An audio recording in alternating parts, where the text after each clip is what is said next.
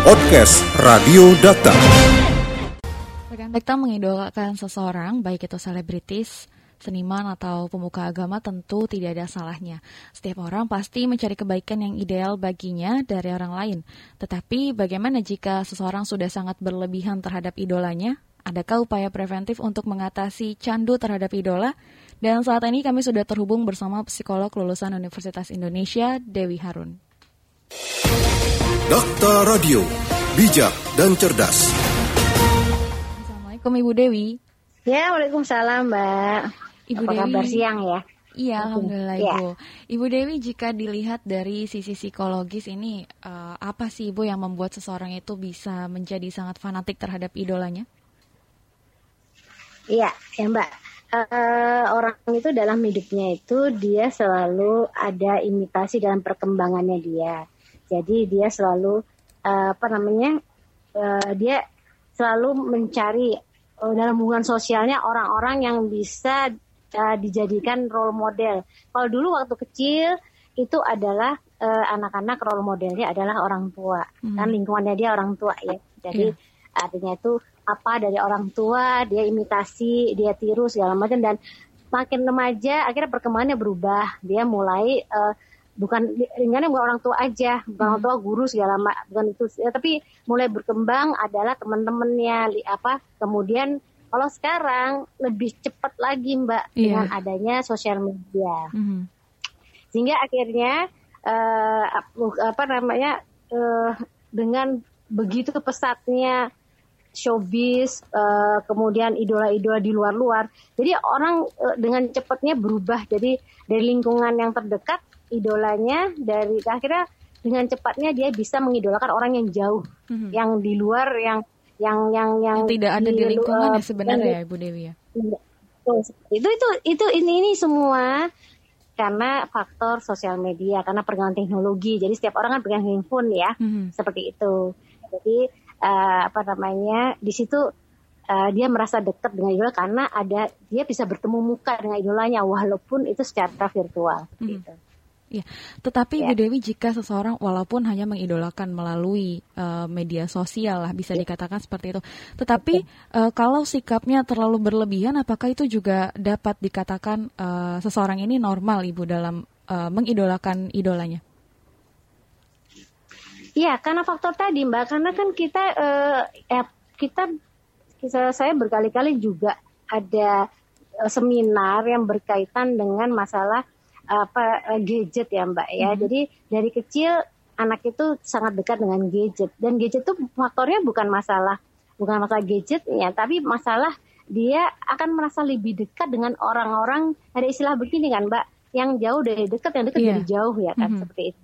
Jadi dia lebih dekat dengan orang-orang di dalam sosial medianya itu karena seolah- seolah-olah dia berinteraksi 24 jam bisa seperti itu. Itu kita nggak bisa salahin. Mhm.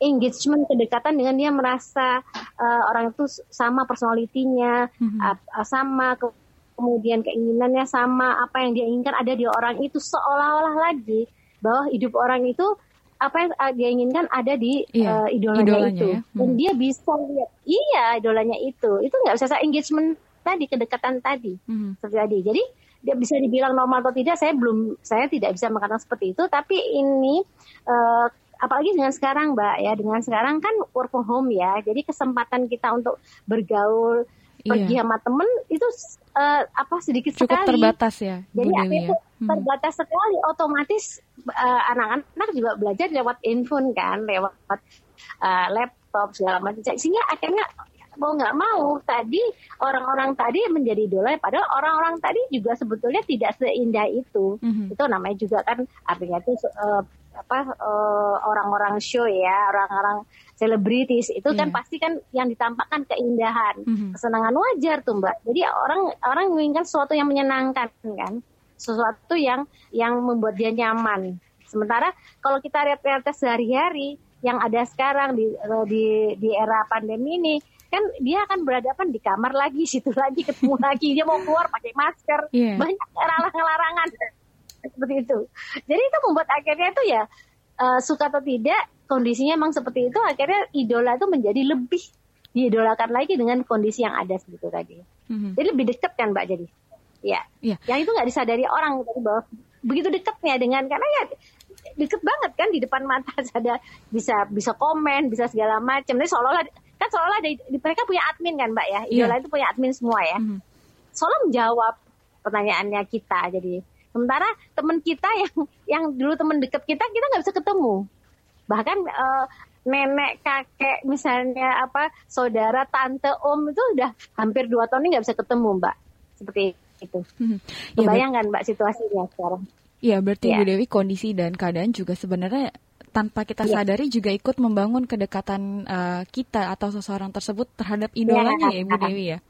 Betul, betul. Jadi saya tidak bisa langsung menjudge ya Mbak atau mm -hmm. memberikan apa namanya, oh ini saat ini mm -hmm. saya nggak bisa karena penilaian karena memang situasi kita sekarang nggak normal, sangat tidak normal sekali. Jadi artinya memang uh, mungkin yang perlu itu asal jangan berlebihan yang akhirnya menyebabkan dianya misalnya ini akhirnya segala macam dari idolanya yeah. harus dipenuhi dibeli hmm, misalnya dimiliki lah seperti itu ya Bu Dewi ya iya contohnya kan nggak nggak benar juga itu. Mm-hmm. cuma hanya apa kemarin itu apa namanya mbak mil suatu BTS, dari idolanya iya. itu nanti ya. Padahal itu kan juga nggak ada nggak ada hubungannya sama sekali hanya nama doang seperti itu. Tapi nggak bisa mbak kita berbicara rasa. Gini kalau idola itu kita nggak bisa logika. Kalau kita sudah sama sudah jatuh cinta kan kalau kita sudah cocok dengan orang kita deket sama orang hmm. itu sudah orang jatuh cinta jatuh cinta itu rasa mbak kita bicara rasa bicara rasa itu nggak ada nilainya. Hmm. Udah nggak nggak bisa logikakan lagi. Hmm. Nah mungkin perlu yang nanti disadarkan orang tua mendampingi jangan marahin asal marahin aja. Yeah. Saya kira nggak bijak juga tapi perlu juga memberikan pengertian-pengertian perlu atau kalaupun nggak usah menyinggung itu tapi memberikan kedekatan attachment sama anaknya mungkin orang tua juga udah sumpek ya mbak ya kali mm. ya udah nggak bisa jalan-jalan jadi seolah-olah seperti membiarkan ya sudah biarin saja gitu mereka menentukan jalannya sendiri atau menentukan caranya sendiri untuk menghibur diri. Seperti itu ya Bu Dewi ya? Iya itu nggak bisa juga. Itu nggak bisa juga. Jadi kita mau nggak mau kita cari cara lain sehingga kita uh, apa ada kedekatan sama anak kita dengan cara yang harus lebih kreatif. Mungkin mm -hmm. kita nggak harus pergi keluar kota tiap kali nggak mungkin kan ya karena situasi hmm. pandemi. Kita cari jalan kita sama-sama misalnya ngajak dia untuk aktivitas apa. Misalnya kalau anak perempuan bikin uh, uh, jalan-jalan naik sepeda atau uh, apa bikin makanan bareng atau mau kamu masak apa hmm. ayo kamu masak deh itu itu sendiri atau berkebun atau misalnya melihara mandiin kucing segala macam yeah. ya mbak ya seperti itu bisa kan ya seperti itu jadi artinya itu eh, sekarang eh, apa namanya kedekatan dia dengan idola kita nggak bisa memarahin nah sekarang artinya apa eh, karena idolanya tuh tiap hari ada di situ terus gitu yeah. seperti itu hmm. kan di handphonenya nah hmm. jadi tinggal tarik aja mau deket ke kita atau deket ke idolanya. Jadi tinggal tarik tarikan aja. Nah ini uh, menurut saran saya nggak dengan marah-marah ya. Kita juga lihat jadi caranya kalaupun malah juga jangan nggak usah nyinggung idolanya ya kita deketin aja. Lama-lama kalau dia memang uh, saya rasa kalau misalnya tidak akan se, se terlalu fanatik sekali kalau misalnya nanti dia sudah sekolah, udah teman-temannya, ada kegiatan main, apa namanya segala macam itu mungkin agak berkurang. Saya rasa seperti itu. Mhm. Jadi kuncinya untuk uh, orang tua untuk berperan di sini tuh tetap membangun kedekatan yang uh, menyenangkan ya seperti iya. itu ya Bu Dewi ya. Betul. Kan, jadi kan tadi itu mau kalau dia sama dia berarti nggak deket sama kita dong mm -hmm. berarti ya kan yeah. gitu. Jadi kalau misalnya uh, kalau dia dekat sama kita dia tidak akan mengidolakan itu karena dia punya kebutuhan. Setiap orang punya kebutuhan untuk untuk misalnya di uh, saling sayang, hmm. saling mengerti atau saling itu punya kebutuhan itu. Hmm. Itu terpenuhi dengan idolanya. Sekali lagi kita bicara rasa. Kalau bicara rasa itu nggak ada nggak bisa mbak semua Tidak rasa itu ukurnya, itu nggak ada mm-hmm. tolak ukurnya rasa itu bisa bisa apa bisa orang tadi orang jatuh cinta apa mm-hmm. misalnya eh, hal yang jelek jadi bagus bisa seperti itu. Makanya karena tadi hubungan dengan jatuh cinta dengan idola, mm-hmm. kita juga nggak jangan serta merta kita menghina idolanya dia atau menjelekkan idolanya nggak boleh. Mm-hmm. Karena yang ada nanti dina, nanti dia malah marah sama kita. Mm-hmm. Jadi saran saya kita cek dulu sejauh mana ya udah kita ajak tanpa kita nyinggung idola tadi. Seperti itu. Nah, iya, Ibu Dewi tadi katakan jika uh, sudah ada di titik ini kan oh, seseorang itu tidak lagi melihat uh, keburukan atau uh, sisi negatif dari idola tersebut ya Ibu ya. Nah, lantas ya, bagaimana betul, peran betul. orang sekitar ini untuk tetap mengarahkan atau menyadarkan bahwa uh, tetap harus cermat dalam memilih sisi positif dari idola tersebut Ibu? Ya, makanya saya bilang tadi namanya rata-rata yang yang idola itu remaja ya Mbak ya. ya. Remaja itu lagi masa pencarian. Mm -hmm masa lagi mencari diri, mencari uh, sosok uh, apa namanya sosok yang dia kagumi hmm. seperti itu. Nah tadi uh, dia banyak lakukan kegiatan aja dengan kita.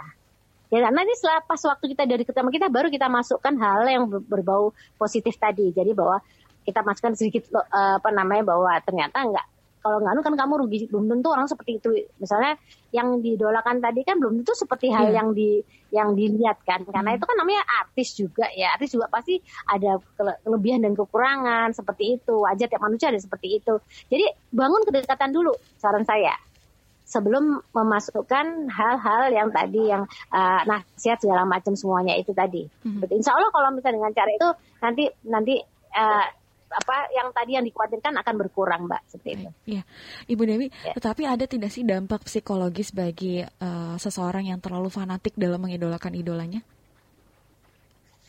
Ya uh, psikologisnya tadi ya dia berlebihan akhirnya nanti hubungannya sama ini Mbak, sama apa namanya masalah keuangan, Mbak. Akhirnya artinya tuh tadi uh, segala-gala yang dari idola dibeli, hmm. segala-gala konser segala macam diikutin segala macam. Jadi nanti lingkungan sekitarnya yang artinya itu yang kerepotan mbak. Hmm. kalau jadi artinya itu ada dia dia kemudian kalau idola tadi tidak dia tidak ingin berteman dan tidak sesuai dengan idola seperti itu. Jadi dia selalu membayangkan hal yang sempurna. Kan kalau misalnya idola kan sempurna mbak. Iya. jadi dia menginginkan kesempurnaan dalam segala hal. Nah ini yang memang bahaya. Jadi karena dunia kan nggak ada yang sempurna kan. Hmm. ya kan? Nggak ada yang yang full tadi itu. Dan yang efek lebih parah lagi tadi ya tadi nanti membahayakan keuangan keluarga juga mbak kan? Karena segala-galanya harus dibeli segala-galanya harus, harus diikutin ya? segala-galanya harus terpenuhi. Misalnya dia harus rambutnya seperti ini harus baju seperti ini idola segala. Jadi itu kan sudah sudah apa namanya sudah ne banyak negatifnya ya. Itu kan nggak nggak harus seperti itu kan itu aja. Hmm. gayanya harus seperti ini misalnya gaya berpakaian gaya rambut gaya apa itu itu itu yang yang nanti akan bermasalah gitu Ya, Ibu Dewi kadang ya. juga uh, mereka yang fanatik ini tidak merasa bahwa dirinya tuh uh, fanatik, dirinya terlalu terobsesi. Nah, mereka beranggapan bahwa uh, apa yang terjadi dalam dirinya itu biasa-biasa saja. Nah, apa tanda atau ciri-ciri yang dapat diamati oleh seseorang bahwa sebenarnya diri ini sudah ada di titik yang memang uh, cukup fanatik terhadap uh, idolanya ini, Bu Dewi? Ya, itu seperti tadi orang seperti orang jatuh cinta kan, Mbak jatuh cinta itu apa? Jadi jatuh cinta semua hal yang dari idola itu itu nggak ada yang jelek. Hmm. nah tadi. Jadi artinya itu e, kalau kita sudah sampai pada bahwa seluruhnya hal yang dari idola tadi bagus dan kita tidak tidak bisa melihat lagi hal hal yang realistis berarti kita sudah sudah sudah edik banget dengan yeah. idola tadi itu. Nah ini tanda-tanda juga bagi lingkungannya. Jadi bahwa ini udah nggak bener nih. Ini artinya tuh uh, pasti reaksi pertama dia akan kalau misalnya dikatakan tentang idolanya dia akan marah itu reaksi pertama mbak. Hmm. Misalnya kita ngomong idolanya yang negatif tentang idolanya nanti dia reaksi dia pasti marah itu udah tanda mbak. Hmm. Udah tanda bahwa dia udah sangat apa ya sangat mengidolakan. Jadi nggak ada jadi tidak ingin satupun orang memburukkan idolanya tadi karena idolanya adalah menjadi dirinya dia mbak. Jadi bukan lagi idolanya itu sebagai idola orang lain, idolanya itu sebagai saya sudah masuk dalam diri saya sendiri jadi artinya itu uh, apa namanya? Jadi kalau misalnya ada orang misalnya menjadi idola, berarti yang dijelekkan adalah diri saya, bukan audio idola itu lagi di situ. Mm-hmm. Jadi udah, udah dia udah menjelma menjadi satu gitu idolanya. Itu. Jadi kedekatan udah sangat kuat banget, dan engagementnya bukan lagi yeah. uh, sebagai ada hubungan tadi, tapi uh, idola udah menjadi dirinya sendiri dan akhirnya apa pun dari idola tadi dia akan dirasakan dengan dirinya dia. Jadi yang merasa tuh dia. Jadi kalau makanya tadi nanti ada jadi di sosial media tuh bertengkar sendiri kan, mbak. Kalau mm-hmm. misalnya dia menghina idolanya, nanti marah kan? Karena yeah. bukan hmm. sebenarnya yang marah bukan idolanya, nggak marah, yang marah orang itu, ya kan? Itu banyak berbagai. Jadi artinya tuh dia udah merasa bahwa dia uh, idola adalah dia. Yeah. Gitu. Jadi apa yang lakukan idolanya tuh uh, adalah dia yang dia lakukan dia setuju itu jadi sehingga kalau misalnya ada yang menjelekkan idolanya berarti menjelekkan dirinya dia yeah. seperti itu gitu mbak. Iya. Ya. Nah, Ibu Dewi gitu, jika mbak. sudah seperti itu uh, tidak bisa kita pungkiri juga uh, yang kita khawatirkan seseorang bisa bertindak jauh lebih nekat ya seperti beberapa kasus antara fans dan idola ini bisa sampai berujung kematian oh, Bu Dewi. Nah, jika tindakan fans sudah terlampau berlebihan, tindakan tegas yang seperti apa yang perlu diambil oleh sang artis ini untuk mengatasi hal tersebut nih Bu Dewi? Uh, memang mau nggak mau mbak uh, itu seperti itu kan mau nggak mau artisnya kalau udah sampai karena gini ya memang artis kan membuat karena membuat uh, kalau dengan sudah idola seperti itu kan itu yang artinya mereka itu mau berbuat apa aja artinya maksudnya mau membeli kan urusannya dengan nanti dengan lagu atau misal merchandise mm -hmm. atau apa ya dari artis itu kan mbak Iya. Nah, tapi kalau udah berlebihan tuh akhirnya merugikan artis itu sendiri. Bahkan terjadi misalnya kalau tidak uh, ada ada kasus yang pembunuhan sama artis tuh kan. Mau nggak mau artisnya juga harusnya harus ada ada bodyguard segala macam seperti itu gitu. Hmm. harus ada penjaga. Mau nggak mau mbak seperti itu kalau udah sampai batas seperti itu. Karena memang uh, tidak dipungkiri dari sekian banyak itu ada yang kecenderungan jadi jadi negatif. Jadi dia obsesif banget. Bahkan tidak ingin artis dimiliki yang lain-lain. Misalnya berita artis misalnya dia bisa berpacaran dengan yang lain atau punya pacar seperti itu jadi dia merasa bahwa dia ditinggalkan nah, itu bahaya. -hmm itu bukan artis aja sih mbak. Sebetulnya kalau misalnya uh, apa namanya kayak makanya kalau misalnya psikolog juga misalnya kayak orang-orang guru atau seperti itu jadi karena kalau kita punya punya uh, klien ya atau apa yang terlalu berlebihan kita juga harus menghindari juga. Karena bisa bersikap fanatik terhadap itu. Jadi kalau misalnya akan melukai orang-orang kita cintai seperti itu. Mm-hmm. nah, kan itu. Jadi itu bukan bukan bukan sekedar artis saja. Jadi kalau cinta yang berlebihan itu akan berdampak negatif karena dia tidak bisa mengerti realitas uh, antara kenyataannya seperti apa uh, harusnya seperti apa dia udah nggak bisa bedakan lagi nah itu hmm. urusannya memang tadi lagi urusannya ke apa apa keamanan artinya itu artisnya itu harus meng hire apa uh, apa namanya security hmm. atau bodyguard atau segala macam untuk mengamankan itu, dirinya untuk lah seperti itu ya Bu Dewi. Iya, Mbak. Hmm. Memang sisi dua sisi mata uang tuh, Mbak. Iya. Mau nggak mau dan sekian banyak itu tapi itu persentase selalu. Dari sekian banyak ada persentase beberapa makanya artis tertentu itu dia kalau misalnya dia tidak bertugas, tidak lagi sebagai artis, dia menyamar kan, Mbak biasanya. Hmm. Dia nggak mau tampil misalnya nggak mau kelihatan misalnya di tempat-tempat biasa dia iya. nggak akan sendirian selalu ada yang jaga tapi kalaupun dia nggak ada yang jaga dia tidak akan yang sudah terkenal banget dia tidak akan uh, jadi dirinya apa adanya dia akan nyamar kayak gimana caranya dia dialingi karena takutnya kita tidak nggak tahu di penggemarnya tiba-tiba ada yang mati nekat kan kita nggak tahu seperti itu, mm-hmm. itu mbak Iya. Nah, Bu Dewi di masa pandemi saat ini seperti yang tadi Ibu katakan juga bahwa uh, mobilitas kita terhadap uh, dunia digital itu kan semakin intens ya Bu ya. Nah, bagaimana ya, seharusnya ya, peran ya. orang tua untuk mengawasi atau uh, tetap mengarahkan anaknya agar uh, tidak terlalu candu juga terhadap gadgetnya sehingga bisa menimbulkan ya. uh, candu terhadap idolanya sendiri itu bagaimana Ibu orang tua seharusnya? Sebetulnya uh, sekarang tuh posisinya Mbak uh, saya tiap kali ada acara seminar, webinar, posisi orang tua aja luar biasa juga sulit Mbak sekarang Mbak. Hmm. Orang tua sendiri itu uh, khususnya ibu uh, itu apa ya perannya jauh lebih uh, kompleks dan lebih rumit hmm. daripada dulu mbak gitu loh ya kan ya, kalau dulu kan misalnya ya. dia kerja ekstra karena saya hmm. jadi saya dalam ini nggak mau ya kalau misalnya wawancara nggak mau menyalahkan orang tua atau yeah. gimana karena memang sering kali akhirnya ajangnya webinar jadi curhat mbak hmm. ajang curhat ajang ini ya karena memang Uh, semua kita dilanda sekarang dilanda kelelahan ya mbak ya hmm. cukup lama habis itu jadi uh, ada keluhan dari ibu-ibu yang bekerja mbak khususnya dia tuh dulu kan kalau misalnya kalau kerja dia kerja aja ke kantor udah kerja aja ya dia hmm. nggak hmm. urusan anak di rumah nah sekarang dengan work from home dia tuh nggak ada istirahat sama sekali tuh jadi hmm. memang akhirnya di sini dibutuhkan kerjasama antara bapak dengan ibu ya maksudnya itu orang tua bahwa artinya itu uh, bisa mendampingi anaknya gantian. Jadi gitu jadi peran-peran jadi terlalu banyak peran nih sekarang mbak di rumah peran jadi bersilang-silangan peran sebagai ibu peran sebagai pekerja peran sebagai sementara yang meeting itu juga karena karena menonang di rumah meetingnya sesuai malam yeah. gitu loh bisa jadi dia sambil masak dia meeting jadi makanya di sini tuh uh, yang kayak bahwa kerjasama bapak sama ibu lihat kelelahannya itu hmm. akhirnya anak pun juga ya, jadi saling menjaga artinya bahwa kalau kalau udah berlebihan ini harus ditarik lagi anak ini harus diajak lagi atau ada me time orang antara ibu sama apa bapak atau sama anaknya kalau udah udah sudah kita udah sangat lelah sekali bolehlah sekali-sekali keluarkan pakai masker atau ke mana ke tempat-tempat yang yang ke taman hmm. atau apa yang atau main sepeda tapi nggak usah bergerombol seperti itu jadi ada momen-momen yang kita juga tik lagi. Apa namanya uh, waktu-waktu kita yang kita bagi-bagi sehingga kita ada momen kita kebersamaan tadi mbak. Hmm. itu itu kuncinya. Yeah. itu ya. Nah. karena memang kompleks banget mbak. Jadi kan bukan bukan anaknya doang orang tua juga sekarang juga udah luar biasa capek lelah ya mbak ya. Seperti itu. Tadi. Iya, ya. Ibu Dewi terakhir, bagaimana cara-cara atau uh, upaya mendasar ini untuk uh, menghindari sikap fanatik terhadap sesuatu yang berlebihan selain membangun kedekatan dengan orang tua uh, tentunya ya ataupun yeah. dengan orang-orang sekitar ini apa yang bisa uh, kita sebagai seseorang yang mungkin nyadar uh, menyadari bahwa kita uh, cukup fanatik terhadap idola kita ini seperti apa Bu Dewi?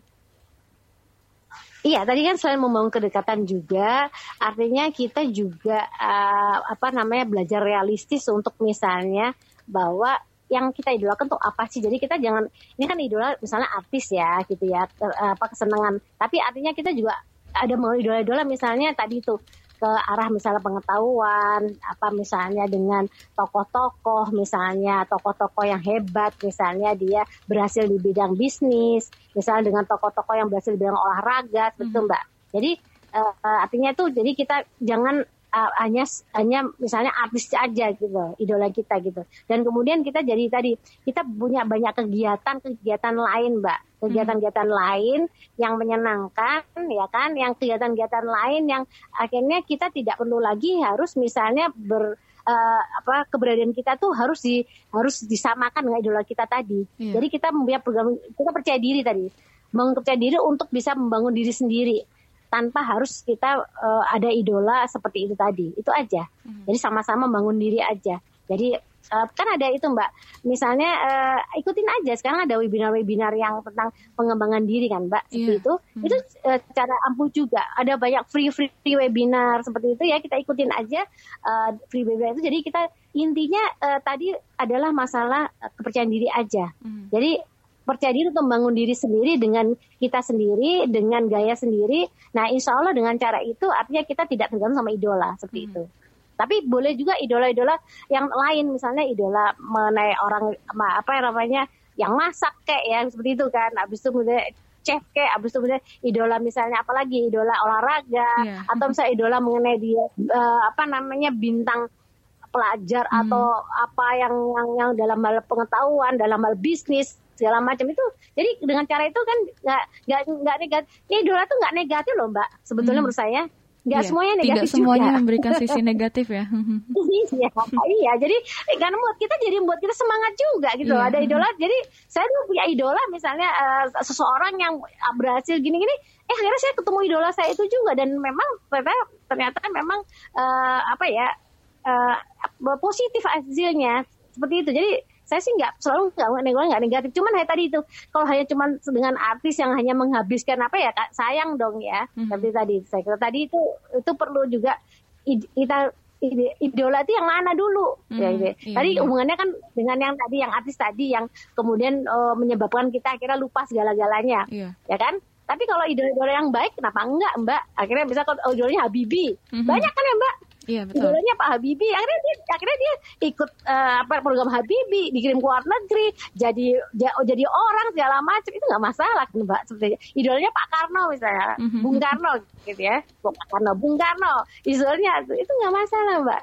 Tapi urusannya sekarang idola yang seperti apa itu juga harus harus harus di, kita beberkan tadi banyak lagi seperti itu tadi. Hmm. Jadi kita kasih idola-idola kasih kasih hal-hal yang idola-idola lain sehingga artinya uh, dia bisa berkembang lebih daripada yang semestinya. Jadi bukan hanya berkutat yang hanya apa namanya kesenangan aja seperti itu, Mbak. Baik. aja. Hmm. Okay. Berarti uh, ya, ya. dapat saya simpulkan ya Bu Dewi sebenarnya menggembari ya. uh, sosok atau artis itu bukan tindakan yang salah ya Bu ya.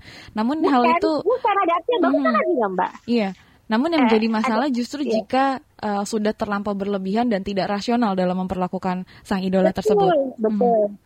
Uh, uh, jadi jadi nggak yang itu nggak salah ada artis yang bagus yeah. juga kan mbak ada artis mm -hmm. yang uh, kayak misalnya ada Tasya apa ya Tasya itu siapa yang orang dia pinter segala macam Iya, atau. Nadia ma- mau dia Linda ya kan Yang dia pendidikan kan berprestasi ya. bagus-bagus aja kan mbak ya Mhm. iya tapi tadi sekali lagi ikutin yang baiknya nggak Mhm. masalah juga ada bagusnya juga jadi saya juga misalnya ada yang anak idol saya- dia misalnya yang udah cantik misalnya udah pinter udah baik why not mbak ya kan Mhm. tapi diikutin itunya jangan diikutin yang lainnya mbak ya Iya, kan baik. gitu Kalau kita bahas lagi Baik Ibu Dewi, Ya. terima kasih atas waktunya Oke, sudah oke. berbincang sama kami. Iya, ya makasih Baik, banyak selamat ya, melanjutkan ya. aktivitas Yo, kembali yo, Ibu yo. Dewi. Wassalamualaikum warahmatullahi Iya, wabarakatuh. Podcast Radio Data. Anda cukup masuk ke mesin pencari Google atau lainnya dan tinggal mengetik podcast Radio Data. Podcast Radio Data, aktual dan informatif.